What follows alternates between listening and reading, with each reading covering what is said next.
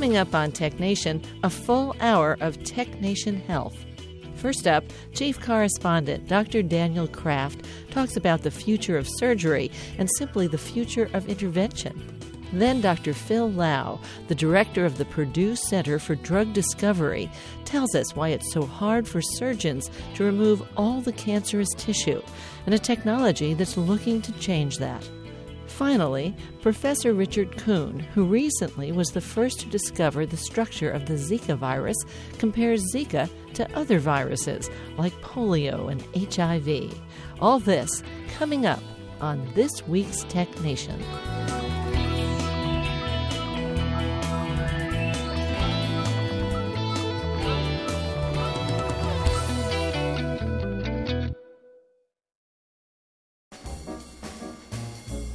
Let's Take Five with Moira Gunn. This is Five Minutes. The OKCupid dating site is well known for providing dating analytics, and one of their user experiments just leapt to mind. For 24 hours, they told people that they could do all the normal trying to find a date activities they wanted, but they couldn't see anybody's picture. Users responded in an uproar, so they had to call the whole thing off after about eight hours. But here's the interesting part. For the people who made a match during the dark hours and met up for coffee, real or virtual, number one, there were fewer dating relationships that emerged from those meetups. Looks matter in such things. And number two, the people reported having a great time, a much more satisfying first interaction than normally reported with first encounters. Some actually became friends. This is the antithesis of Tinder, where you look at headshots on your phone and swish right or left for yes or no, all without knowing a single thing about the person you're looking at.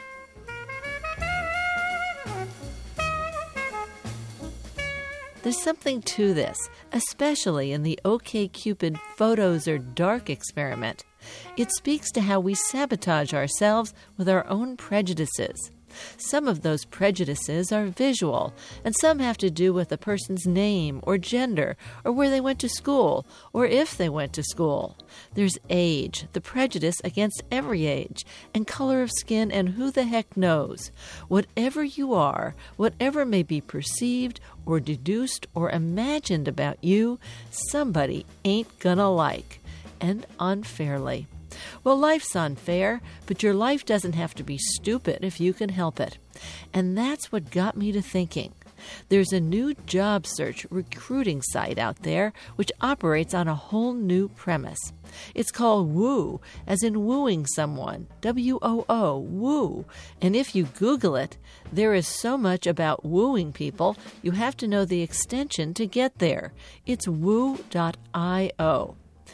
It's aimed at the people who are satisfied with their jobs. They have a good job, they're dependable, and they certainly don't want to put their name out there that they're looking around. That can be a real career disruptor.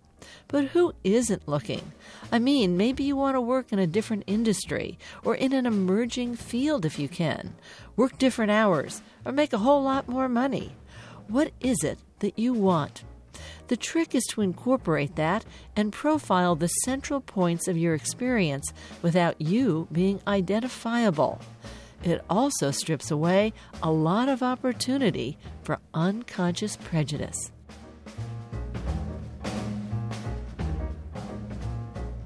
What's the difference between using your well earned professional expertise and somehow falling into unconscious prejudice? It was all too real at one place I worked. I happened to walk into a group meeting only to realize that all six people in the group and their manager were white guys with beards. I mean, really? Didn't you guys notice anything about your hiring practices? All these intergalactic searches for the very best people in the world, and you could have just written down you have to have a PhD, be white, and have a beard? It would sure save a lot on the job search budget. Now employers can look for people who they know can work well and keep a job in the areas they're seeking expertise in. And everyday people stay anonymous. until they're ready to reveal who they are. I can't wait to see the data analytics on this one. I'm Moira Gunn. This is 5 Minutes.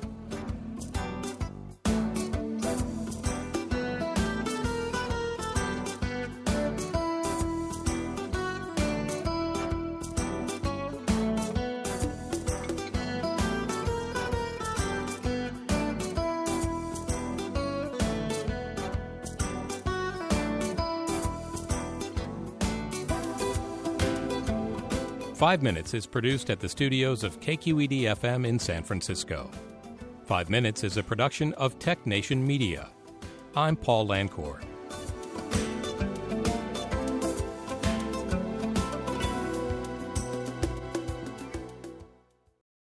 From San Francisco, I'm Moira Gunn, and this is Tech Nation. Today on Tech Nation, a full hour of Tech Nation Health, reimagining the future of health and healthcare with the emergence of new technologies. First up, Chief Correspondent Dr. Daniel Kraft tells us about the future of surgery, or perhaps more simply, the future of intervention. Then Dr. Phil Low, the director of the Purdue Center for Drug Discovery, tells us why it's so hard for surgeons to remove all the cancerous tissue, and a technology that's looking to change that. Finally, Purdue professor Richard Kuhn, the first to discover the structure of the Zika virus, compares Zika to other viruses like polio and HIV. Now, TechNation Health Chief Correspondent Dr. Daniel Kraft. Well, Daniel, what do you got for us today? Well, we've talked a lot on the show about maybe preventative care and health and wellness and lifespan, but folks still get disease, and I think that's not going to go away even with the magic of different technologies. So I thought we'd talk a bit about the future of intervention, everything from surgery to medicalized apps to treat disease uh, and manage it once you have it. So let's start with traditional intervention, surgery. Everyone's familiar with surgery. Oh, yeah. That's a world that's really evolving in interesting ways. We still have to cut people open to take out tumors or, um, you know, manage a whole variety of medical issues. But, you know, we're trying to get less and less invasive. The idea is to be more precise, more personalized. And we're moving into a world of less invasive surgery. You know, in the last 25 years, we're now seeing most surgeries move to laparoscopic. So it's relatively rare that you open up the whole belly, for example. You know, scopes going in that use pretty much traditional optics. What's happened in the last decade or so, you've seen groundbreaking companies like Intuitive Surgical bring us the world of robotic surgery. And it's not really the robot doing the surgery there. The surgeon can go basically be in the same room usually, go inside a little terminal, see in 3D inside the patient through the camera, and manipulate the controllers and operate in a less invasive manner to take out a gallbladder or prostate. And right now, the surgeon is directly controlling the robot. That's being augmented and changing in that now instead of just seeing, for example, the liver that you're trying to resect through the scope, we're starting to see uh, innovation where you can layer in augmented and blended reality. So the surgeon sees from the CT scan where inside that liver the blood vessels are to avoid them or where the tumor is to try and take it out. So ways to augment the sort of situational awareness and make that surgery you know, faster, less complicated. And other work where you can sort of paint with tumor paint, I think is the code word, uh, to make fluorescent areas of where the tumor might be so that you can cut it out. There's always issues in surgery to leave no margins where the tumor or cancer might recur. So it's hard to see that in an open surgery or through a laparoscope. So ways to illuminate and, and, highlight those areas. So there's a lot of sort of things that are blending together in robotic surgery. And with the sort of advent of artificial intelligence and machine learning, I think what we're going to start to see is the surgeon's going to be able to essentially press a button, draw a line, and the suturing will happen instead of having to do that by hand, which might be slower or less facile than a machine can do. Or we'll see uh, the ability for guidance. We're seeing now this idea of almost a surgical coach can be watching you through the same camera that you are. They might be in New York and you're in San Francisco, or you're mentoring a surgical case in Kathmandu, and you can have the help of the best surgeons in the world if you're getting in trouble, or they're mentoring a medical student or a younger surgeon through a case to, to help that out. So, this sort of ability to blend telehealth and surgery and AI is going to come together to really impact that field dramatically. And not to mention uh, the robots. Once you start to see how precise the robots can be, how repeatable they are, how steady they are, you say, "Oh my goodness, I've been trusting a human hand." you know, well, sure, like, we. I, I picked the robot. I picked the robot. well, we fly all the time with robots. Our our airlines today are essentially flying robots. The pilots there. I mean, I'm a pilot. I love flying. I talked to a pilot the other day who was an airline pilot. They spend very little time hand flying the airplane. It's almost all pressing buttons, and the planes will essentially land themselves. Even in um, eye surgery, if you're getting corrective eye surgery, essentially the laser is set up. You press the, the button after the calculations are done, and it does the basic eye corrective surgery. So I don't think we're going to see robots replacing doctors and surgeons, but they're going to continually augment our skills, make procedures smarter, more personalized, more efficacious. Um, well, with and- driverless cars, we could have surgeonless surgeries. I don't Well, think so. think about all those incredible technologies in driverless cars, uh, from lidar to look at the mapping to knowing where the other roads cars are on the road. Those many of the same technologies can overlap and converge in the surgical space. We have the same challenges with regulatory and who's going to pay for it. Things happen a little more slowly sometimes in the medical world than even with self-driving cars, but. That's incredible technology we can apply to healthcare from a whole variety of spectrums, and I think you know we won't especially in areas which don't have enough medical care, nurses, doctors, surgeons, and others, we'll start to be able to extend ourselves. I could go and port into a rural village and help a technician there do a complex surgery, uh, or send in the drone to bring in the robot kit to do uh, uh, other elements um, that will augment our abilities. What about people with chronic diseases that need constant medical attention?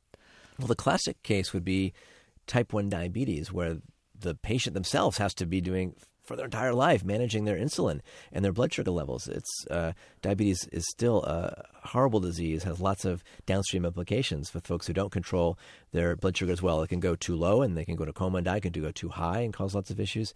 And we're starting to see innovation come from unexpected places. I just met yesterday with the founding team at Bigfoot Biomedical here in the Bay Area. It was started by uh, a quant on Wall Street whose son developed type 1 diabetes. And so he ended up managing the blood sugar of his son. His wife, a physician, also had, type 1 diabetes. And he, he knows data and how algorithms would help trade. He used that same knowledge to go, could I hack a, a continuous blood sugar monitor, gluc- glucometer, and connect that through software he designed to the insulin pump, which used to be have to be programmed by hand, still is, um, and have now shown that they've had hundreds of folks, not in the traditional FDA model, able to now computationally and algorithmically manage their blood sugar sort of hands free. Now they formed a company to bring that all the way through very complicated, expensive clinical trials, and I think in a couple of years we'll see the field of how type one diabetes is managed with these sort of smart, connected artificial pancreases, which is partly designed by the leads are folks outside of healthcare, uh, combined with their CEO as the head of the JDRF, who's also son had type one diabetes. So we're seeing new mindsets come in managing chronic disease, and that's blending, you know, cheap sensors, mobile apps, big data, and artificial intelligence, so that the algorithm for every diabetic patient keeps tuning and optimizing to their activity, to their diet, to their uh, genomics. Um, tremendous opportunity, and that's a bit of an example of digiceuticals. The idea that we're not just going to prescribe a drug like insulin or a medical device like a knee brace or a stent. They're going to be coming sometimes with digital wrappers. So I might prescribe you, uh, for example, uh, a kid might have scoliosis. Um, you can have a wearable uh, scoliosis brace today. They're pretty kludgy. They're made by hand. Now you can use your smartphone to scan the patient and then 3D print a scoliosis brace that matches that patient's anatomy and even put their favorite Disney character on there and add in sensors to track when that patient's wearing it and add gamification layers so you can make that young adolescent woman who doesn't normally want to wear it wear it and get rewarded for it. So there's a company here in San Francisco called UNYQ, even partnering with Intel to do the sensors to 3D print personalized elements. That's a bit of a digiceutical meets a medical device. Then there's just digiceuticals that are just an app um, for behavior change. Omada Health here in San Francisco has a behavior change platform to take folks who are almost type 2 diabetics or pre diabetic, put them in a social network, give them a connected scale, wearable device, and using behavioral elements and tracking data, really tune folks to change their behaviors and not become expensive type 2 diabetics. So that's a bit of a prescribable digiceutical that's now FDA approved or being paid for by, by Medicare. Is there any way we can avoid these surgeries or invasive procedures? Yeah, as we get to be less and less invasive, we want to avoid the need to open up the body, take out the tumor, sew things back together.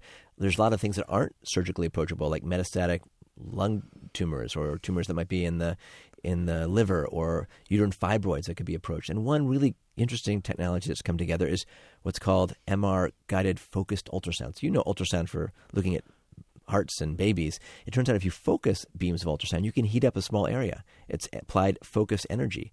And that can now heat up, for example, a uterine fibroid and knock that out in a woman, and she'll never have to have an actual uh, open surgery. Or if someone has metastatic disease to the liver that couldn't be operated on because there's too many, you could while the patient's in an MRI scanner, moving and breathing, focus at ultrasound, timing the movement of the breath, and focusing and zapping out, essentially burning those burning out those those spots. And even for things like Parkinson's, where there's areas of the brain that you might be able to hit with a, a, a beam of focus energy that knock out the tremor area, you could go into the scanner with a tremor and come out after MR guided focus ultrasound, uh, and those are in trials and showing efficacy as well. So, really interesting ways to apply energy in the body. Obviously, there's folks uh, looking at antibody based approaches to, to deliver chemotherapy and other realms across the spectrum. But we want to move to an area where we pick up disease super early and can treat it in the least effective, in the most effective, least expensive, and less invasive way. And we're seeing technologies move in that direction. I like the idea that you don't have to open me up. no one wants to be opened up. That avoids a whole slew of complications. And as I mentioned, surgeries are getting less invasive, and people are going to what used to be a week in a hospital for hip implant or total knee replacement, you're an outpatient surgery. My field of bone marrow transplantation, we're doing essentially outpatient bone marrow transplants where someone gets comes in and gets the infusion of stem cells and leaves the same or next day, and we can monitor them at home using connected devices, using their smart homes, using a digital uh, thermometer to track them and bring them in back to the hospital setting if they need more intensive monitoring or therapy. But only if they need it. That's only great. if they need it, because no one wants to be in the hospital, and uh, it's actually a dangerous place to be. Thank you, Daniel. Thanks, Moira. Dr. Daniel Kraft is Chief Correspondent for TechNation Health and founder and chair of Exponential Medicine. More information is available at exponentialmedicine.com. For many cancers, lung, breast, kidney included, cancer patients undergo surgery to remove the cancerous tissue, hopefully all the cancerous tissue. I asked Dr. Phil Low, a distinguished professor of chemistry at Purdue University and director of the Purdue Center for Drug Discovery, why is that so hard? The reason why finding all the cancer is very difficult is that frequently the cancer metastasizes to different distant locations, and those distant sites are difficult to find and to resect. Um, sometimes the metastases occur locally, in which case, when you look at the main uh, tumor mass, it's possible to find the adjacent lesions also. But more importantly, a cancer cell is very similar to a normal cell. And it expresses or it contains virtually all of the same proteins. It contains a lot of the same metabolites and other components. The uh, visual distinction between a cancer cell and a healthy cell is often very small and difficult to discern. And so the surgeon is left to try to identify any malignant lesions by two different tools, and that is uh, the use of their eyes to see if there's any change in coloration or appearance. Maybe it sticks out or it protrudes. Or alternatively, with their hands, they feel the tumor, and it's often uh, a lot harder. Uh, it's more solid, and uh, but not not invariably the problem is, is that um, many of the uh, malignant lesions are not easily detected by either of these uh, tactile or visual methods, and so they go unidentified. And as you probably well know, uh, a substantial fraction of breast cancers recur at the site of the surgery. I think it's up to 40%, uh, depending on the hospital. Uh, in ovarian cancer, the surgery very frequently recurs in the peritoneal cavity where it spreads, and often the lesions that cause this recurrence are uh, smaller than a millimeter in diameter. And so identifying these is virtually impossible without the aid of some sort of a visual contrast agent. So, how is it we can enable surgeons to do better surgery? Okay, well, what we do is we look for a difference between cancer cells and normal cells. This difference is very frequently a protein that might be present on the surface of a cancer cell but absent from the surface of a healthy or a normal cell. We then design a homing molecule we call it a targeting ligand that homes in very specifically on this different protein that is different on the cancer cell from the healthy cell. And we simply use that homing molecule as a smart bomb. We attach a very bright near infrared fluorescent dye to it. And when that uh, conjugate of the homing molecule and the dye is injected into a cancer patient. It circulates throughout the body but only attaches to cancer cells, and as a consequence, the cancer cells glow like a bright light bulb when you turn on the fluorescent lamp, and the healthy cells remain dark. And the surgeon then, once he turns on the fluorescent lamp, can very easily see these malignant lesions and even identify some as small as two or three cells in a single cluster. We've shown in some of our clinical studies in ovarian cancer patients, cancer lesions as small as a couple or three cells can be identified and resected. The challenge here is actually to find homing molecules that are capable of recognizing all different kinds of cancer.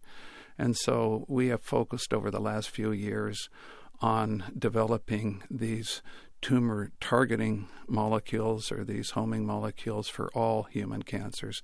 And we believe now that we can safely cover 90 to 95 percent of all malignant disease in humans.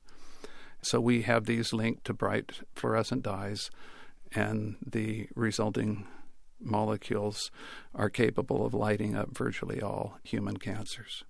Now, I'm familiar with how you get uh, a new drug past the FDA, mm-hmm. and or how you get a medical device approved. Mm-hmm. How do you get this complicated relationship of dyes attached to uh, homing modules that get to the cells and light up, and then we can do the surgery. How do you get that all approved?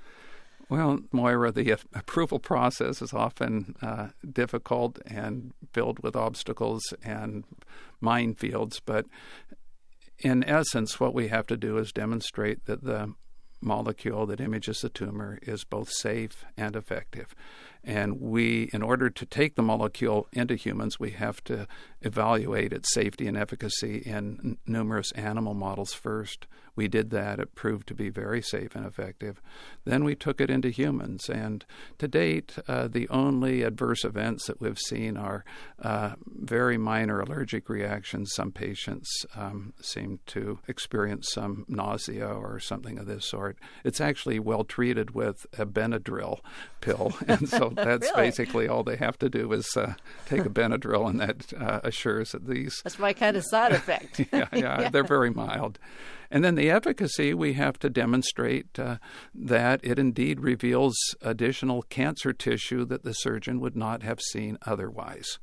And uh, to do this, one of the ways that we have conducted the clinical trial is to have the surgeon go in and remove all the malignant disease that he or she can see with the naked eye and by t- the you know touch by palpation and then after he or she is finished with the surgery, uh, they turn on the fluorescent light and they see what they've missed. And in the vast majority of cases, uh, they have missed some disease that would have otherwise grown back and caused a, a recurrence of the cancer. So, um, you know, from our perspective, uh, cancer is a very heterogeneous and difficult disease to cure. But if you can cut it all out, then there isn't any disease left to recur, and that's the best solution to the problem.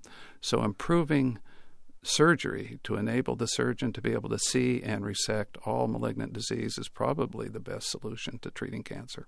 Now, you're in studies now. Where are mm. those going on? Um, the clinical trials for the early phase studies, phase one and phase two, uh, occurred primarily at the University of Pennsylvania Medical Center in Philadelphia, at the University of Leiden Medical Center in, Ho- in the Netherlands, at uh, Moffitt Cancer Center, at Mayo Clinic in Rochester, Minnesota, and at the University of California at Irvine. Um, we're now expanding to include uh, sites at MD Anderson, at Memorial Sloan Kettering, and some other major cancer All the centers. usual suspects. Well, uh, we would like very much to have our drug tested and uh, evaluated, to some, in some cases, perhaps optimized at the best uh, cancer centers in the country. I forgot. We also have uh, a trial going out on at Indiana University Medical Center in Indianapolis. close by, close yeah. by. Yes. Our partners. Are your partners? Your partners yeah. in this.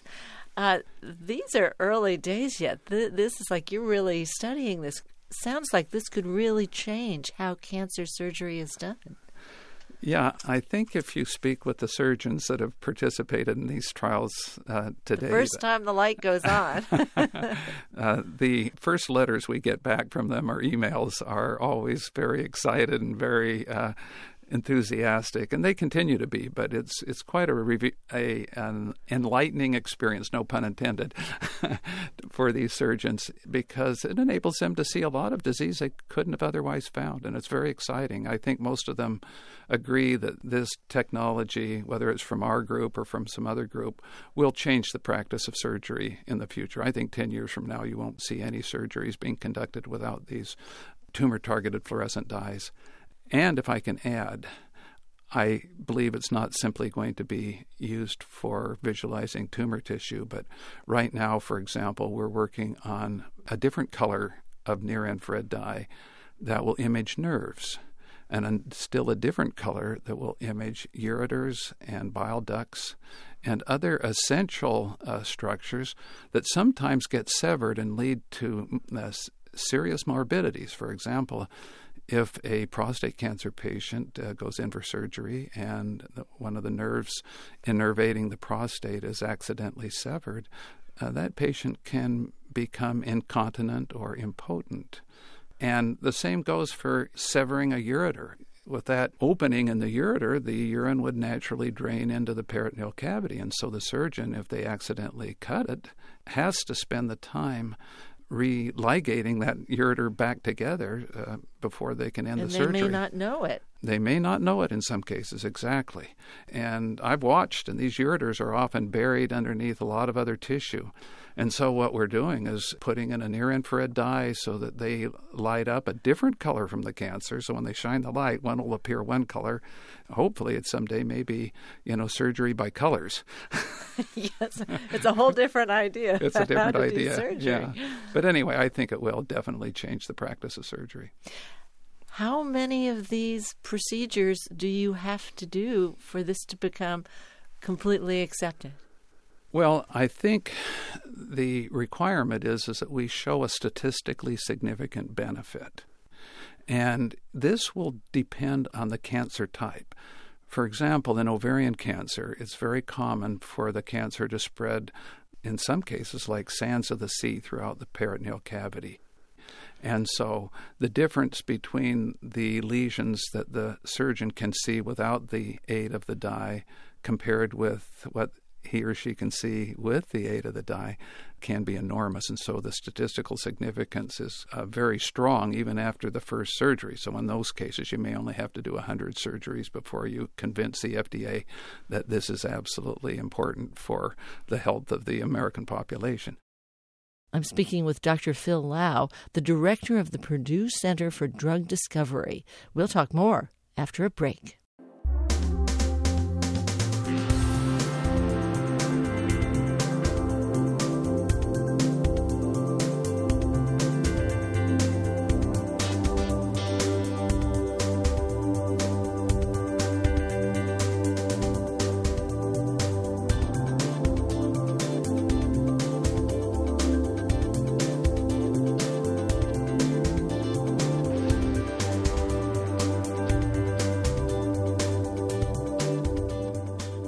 Podcasts of TechNation, BioTechNation, and TechNation Health are available at iTunes, Stitcher, and other podcast syndication outlets. Coming up in the second half of our show, Dr. Richard Kuhn, the first to discover the structure of the Zika virus and what that tells us. Stay with us.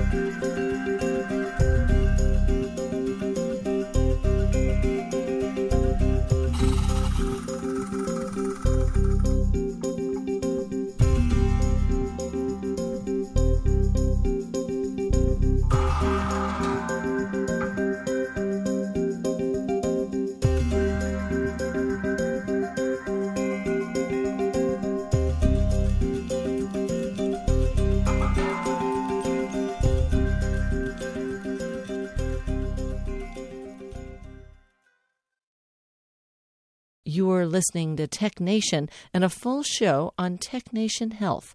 I'm speaking with Dr. Phil Low, the director of the Purdue Center for Drug Discovery. The difference between the lesions that the surgeon can see without the aid of the dye compared with what he or she can see with the aid of the dye uh, can be enormous. And so the statistical significance is is immediately uh, very strong even after the first surgery. So in those cases, you may only have to do 100 surgeries before you convince the FDA that this is absolutely important for the health of the American population. But in cases like lung cancer, for example, and we're performing with our tumor targeted fluorescent dyes uh, surgeries on ovarian cancer, on lung cancer, on kidney cancer, on brain cancer, and so forth. So, but in lung cancer, the lesion may be a single lesion, and then what you're really looking for is that a maverick lesion that uh, that secondary site that if uh, gone undetected, will almost certainly kill the patient. So it's very important to find any metastatic lesion there. But in many cases, there is no second secondary site. It doesn't uh, metastasize quite, at least early on, quite as widely as the ovarian cancer seems to do. So it you know it depends on the particular um, cancer, and in some cases, we're not really looking to find uh, malignant lesions in distant sites. Maybe in some tumors, we'll be more interested in finding uh, the um, sentinel lymph nodes or the draining lymph nodes that have. Uh, accumulated cancer cells, or in other cases, for example, in breast cancer surgery, as I mentioned, up to 40% of those cancers recur at the site of the surgery, meaning they left diseased tissue behind what you really would like to do there is shave until the fluorescence is gone. You just continue to shave off. And because women are fond of their breasts, they don't want to have a, an extra large amount removed. But if you can just take enough to assure they will survive, that they have you've removed all of the disease and leave all the healthy tissue behind, then that benefits everybody. Now, in surgery, of course, mm-hmm. you've opened up the human body and you're right there. Yeah, yeah. Um, can you detect the fluorescence from outside the human body?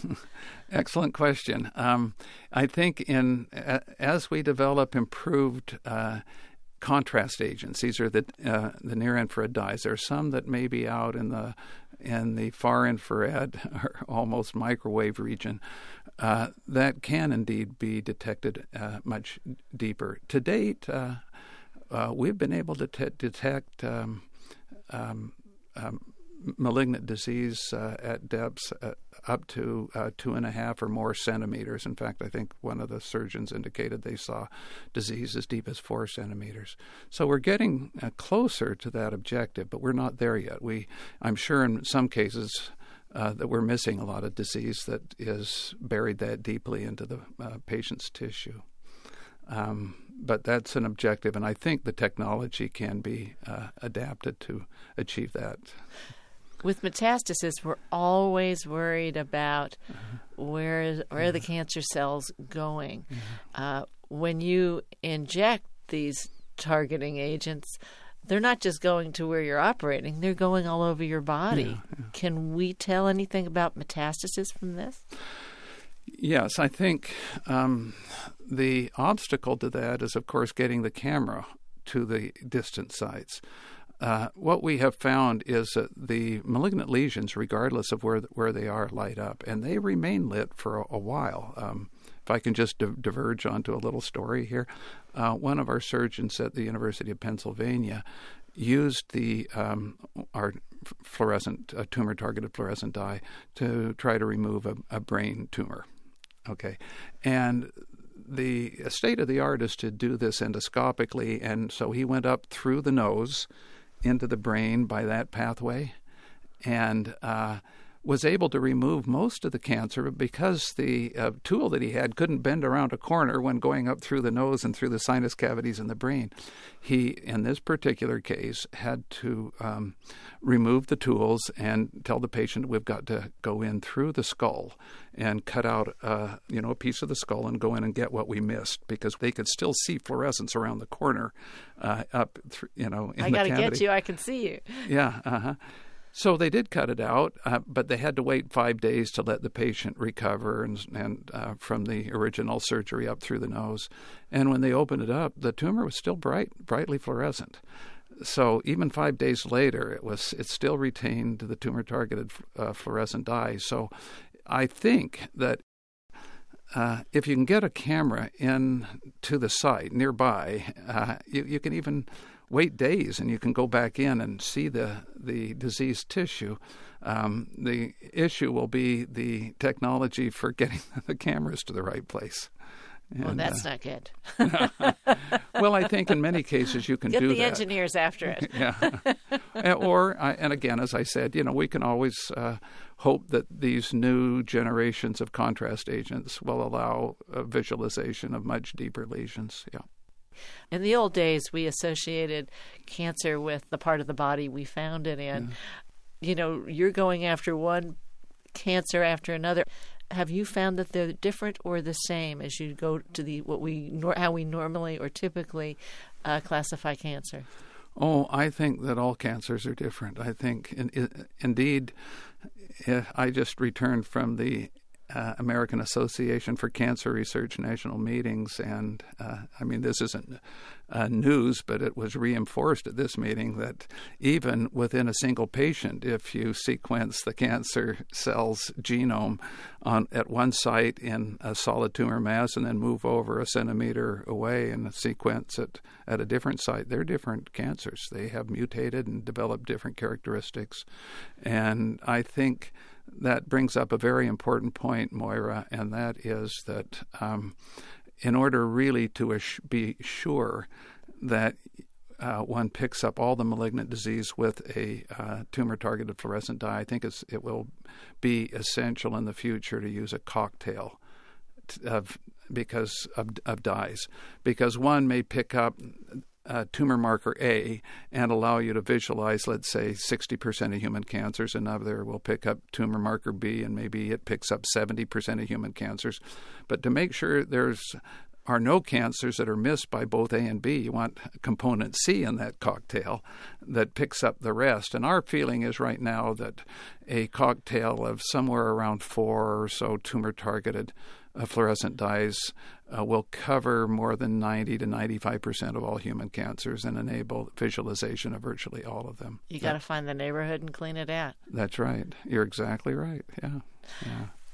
Now, it doesn't take a, a rocket scientist to know that, gee, if you can put dyes yeah. on these yeah. targeting modules, you could also put drugs on them. Yeah. You've worked on that as well. Yeah. Yeah, actually, we have. Uh, now, um, I guess it is seven targeted drugs in human clinical trials that are based on this same principle. Uh, exactly as you said, if you can uh, very specifically target a fluorescent dye to the cancer cells, you can also target a very nasty uh, cytotoxic drug that will kill these cells. And so uh, the um, regulatory hurdles in terms of passing the FDA for getting these r- much nastier drugs into humans is much more difficult, but they we're moving forward with those, and we have, as I say, a number of these drugs in clinical development. I mean, they're not all nasty drugs. In one case, per, for example, we've learned to retarget immune cells, the the uh, um, T, uh, killer T cells that are part of the immune system that are uh, intrinsically capable of killing cancer cells if you can just teach them where the cancer cell, what the cancer cell looks like, where it is, tell it where it is. And so we are using our targeting molecules to target those T cells very specifically to the cancer cells too. We use these homing molecules for multiple applications. Now, you're the chief science officer of about five companies. You've started, co founded, if not founded, all these companies. You're still a dyed in the wool professor. But, you know, you're walking two sides of the street here, Phil. Yeah. How do you do that? How do you do that? Well, I, I recognize uh, what I I believe I might do well, and then I also recognize what I know I don't do well, and I'm not good at business, and so what I have done is hired uh, uh, smart business people to run the business, and I try to um, relieve myself of all uh, these business duties and focus my efforts on activities that I believe I do better than the business. And so I, I really spend 90% of my time in my lab at Purdue University and only 10% running around with the companies that I've started. but sometimes they need new science or translational science or changes yeah. in approach. Yeah. Certainly that draws you back in. Oh, yeah. Well, it, there's a constant communication between the, the, the company and my lab at, at Purdue University. As a matter of fact, I fund a lot of the research in my lab from grants uh, from my own companies. And then there's a, a, relationship or an agreement with Purdue University where um, if the company funds the research, then they have first right of refusal for any patents that emerge from that uh, that research. And you know, I have I don't know over 60 patents that have come out of this kind of sponsored research um, in the last few years, and uh, the companies have all benefited tremendously from these. In fact, most almost all the technology in all of these companies originated. Now it was all improved and, and optimized in the companies, but the original discoveries uh, almost all in fact, I think all of them uh, started in my lab. Well, don't forget we have the we have the, the professor here who's doing all this research, mm-hmm. and we've got companies doing all this business. Yeah. But we also have the FDA and in other countries yeah. uh, similar regulatory agencies. That in itself is really hard. Oh, it is. It is definitely hard. And right now, I mean, one of our drugs I didn't mention it. It's not related to cancer, but outside of the cancer arena, we have drugs moving through clinical trials in other areas, and one of those is malaria. And we're dealing right now with the Ministry of Health in Vietnam, where we're conducting clinical trials on this new therapy for malaria. And uh, it's been, uh, you know, they've been very helpful, but I must say it's been very difficult uh, for a, quite a number of reasons. Uh, not least of which is that the region where we want where we're conducting the trials is right on the border with Laos and in Cambodia, where the drug resistant strains of malaria are rampant, but at the same time where they have tribal villages that they don't like to let foreigners into. And so there's this, uh, you know, contradiction here. How do you treat these patients with the drug resistant forms of malaria if you can't get into the villages. yeah. hmm. They're not glad to see you, and they ought to be. well, yeah. I, let me m- mention one more thing. I think one more advantage to this fluorescence guided surgery that we haven't identified in our conversation yet, and that is that surgery of the future is going to be increasingly less invasive. In other words, surgeons are going to go in with endoscopes and laparoscopes and very small devices to try to invade the body with the least possible trauma, the smallest incision. This eliminates the opportunity for the surgeon to really see the malignant disease well and to feel it. In other words, you're not going to be sticking your hand into someone's brain any longer. Uh, and so this requires, to compensate for this loss of tactile and visual identification, new tools must be developed. And I think this is where the fluorescence guided surgery using tumor targeted fluorescent dyes will actually not only supplant what was used before, but actually improve on it. Well, Phil, this has been terrific. You, have got so much work to do. I can't believe you had time to come and see us. But please, anytime you can take a break and come and see us, we'd love to talk to you again. yeah. Well, it's my pleasure. I really enjoyed the conversation too, Moira. Dr. Phil Low is a distinguished professor of chemistry at Purdue University and the director of the Purdue Center for Drug Discovery. He's also the chief scientific officer of Endocyte. More information is available at endocyte.com. That's E N D O, endo, site, C Y T E. Endocyte.com. At this point, we're all pretty comfortable with DNA. It's a combination coming from mom and dad, and it's the program of who we are. Now, that DNA somehow has to get read and translated into proteins. Dr. Richard Kuhn is a professor of biological sciences at Purdue University and director of the Purdue Institute for Inflammation, Immunology, and Infectious Disease normally, but there are all kinds of caveats that we've found out in the last decade or two. But normally, DNA and then it's encrypted in RNA, and that RNA then encodes for the building of proteins, which is you know what you see basically. Pro- everything you're, Everything we're looking is- at, we are as a protein. That's right. And those proteins carry out lots of chemical reactions, and they make us what we are. Now, we're born with the DNA. Is the RNA, are we born with that too, or is that created on the spot? So RNA is required for a number of very basic processes that the cell uses. So when we make proteins, there's machinery that the cell constructs, and that machinery is made up of both proteins and RNA. But the RNA is really the messenger, and we call it actually messenger RNA for delivering the information that's stored very stable in DNA into the cell and so that we can make proteins from that messenger RNA.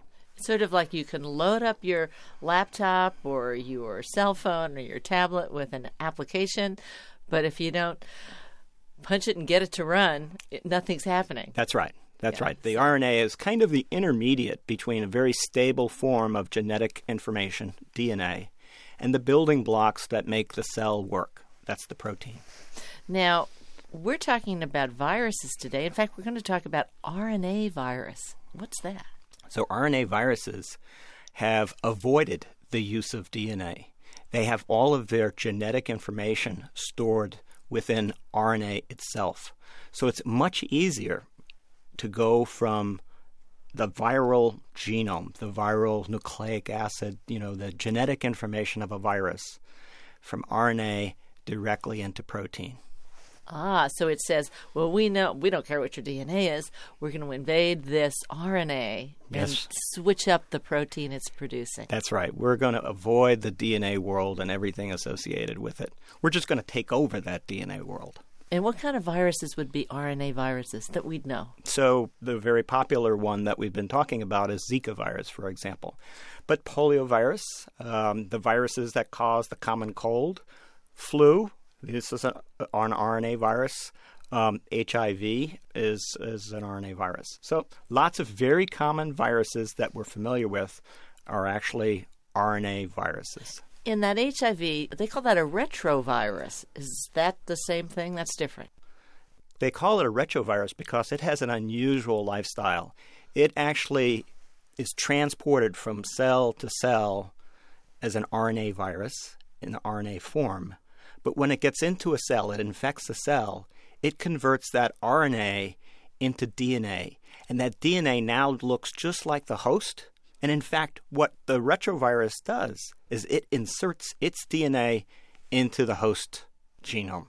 Okay, so you cannot then distinguish between the retrovirus genetic information and, for example, the human genetic information. These viruses are very tricky. They are very tricky indeed. Well, I'm glad you brought up Zika because you were the first to discover the structure of the Zika virus. What did that take? The hardest part was uh, getting virus and then growing virus. Uh, it's not so easy uh, to be able to uh, grow this virus in large amounts, which was needed for our initial experiments. And so we spent a lot of time trying to figure out how could we grow the virus and produce it in very large quantities.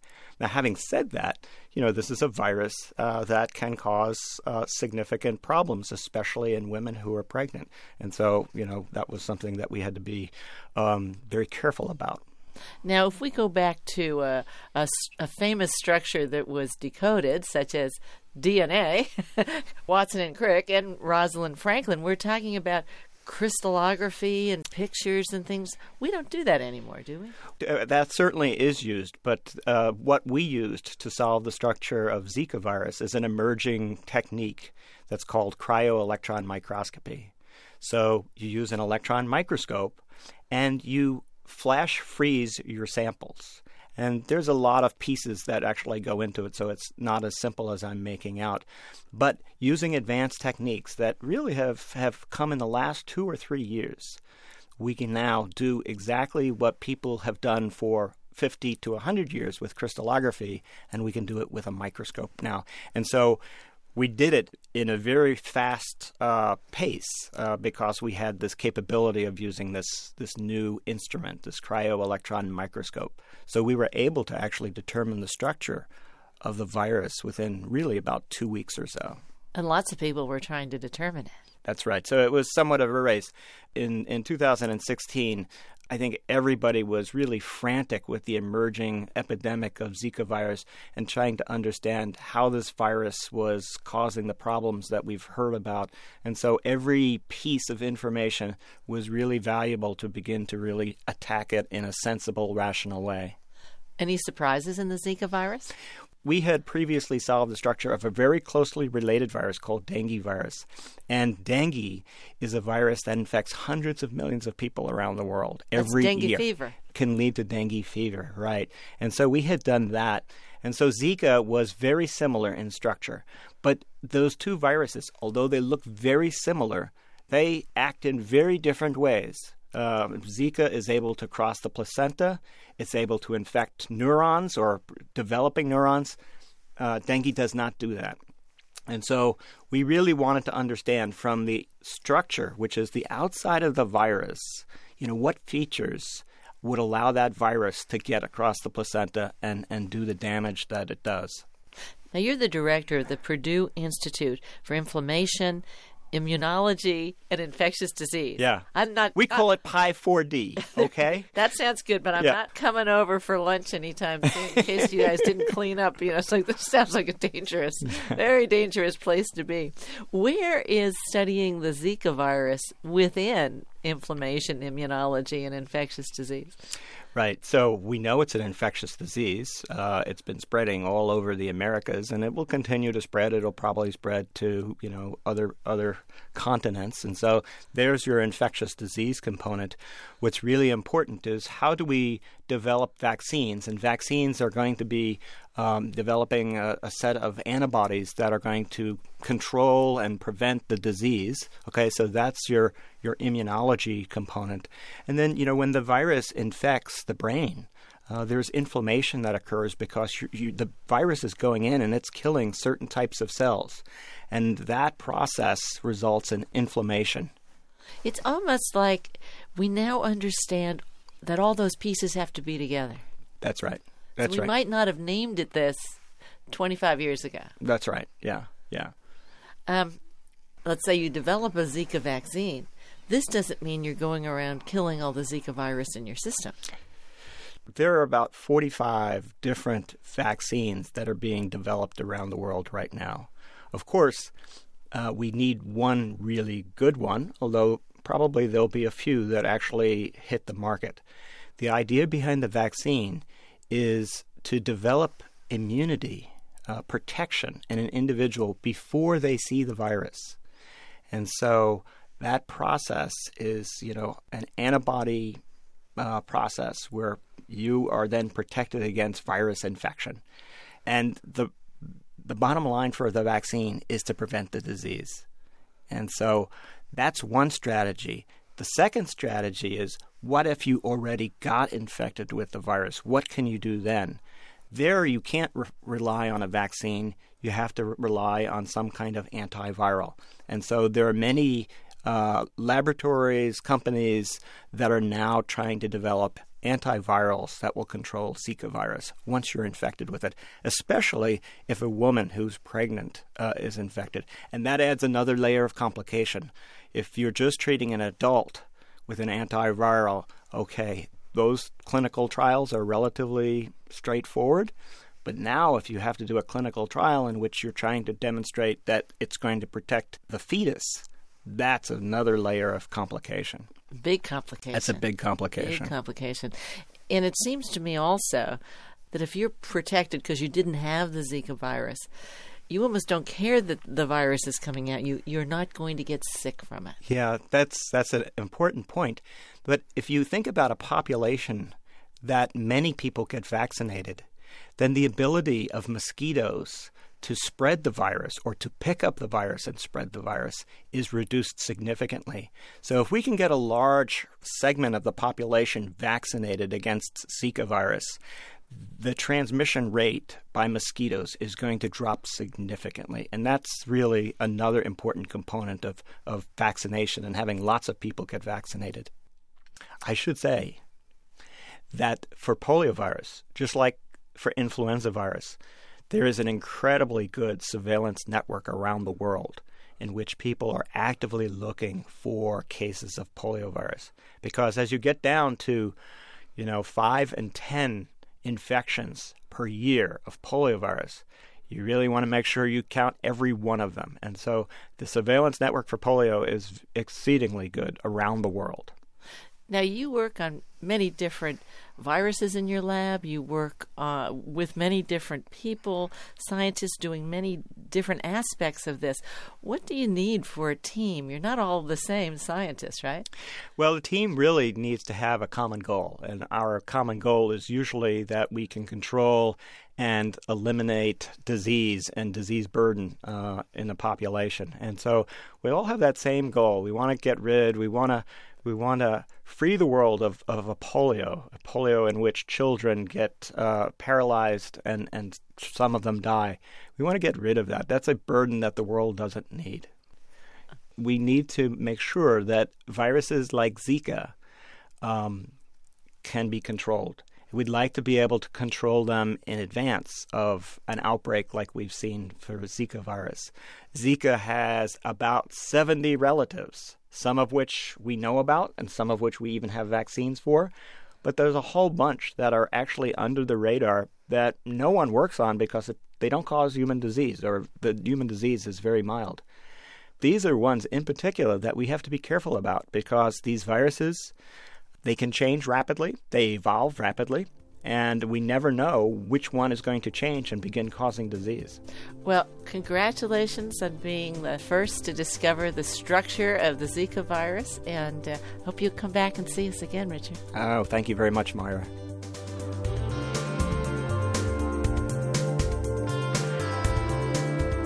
Dr. Richard Kuhn is a professor of biological sciences at Purdue University and director of the Purdue Institute for Inflammation, Immunology, and Infectious Disease. For Tech Nation and for Tech Nation Health, I'm Moira Gunn.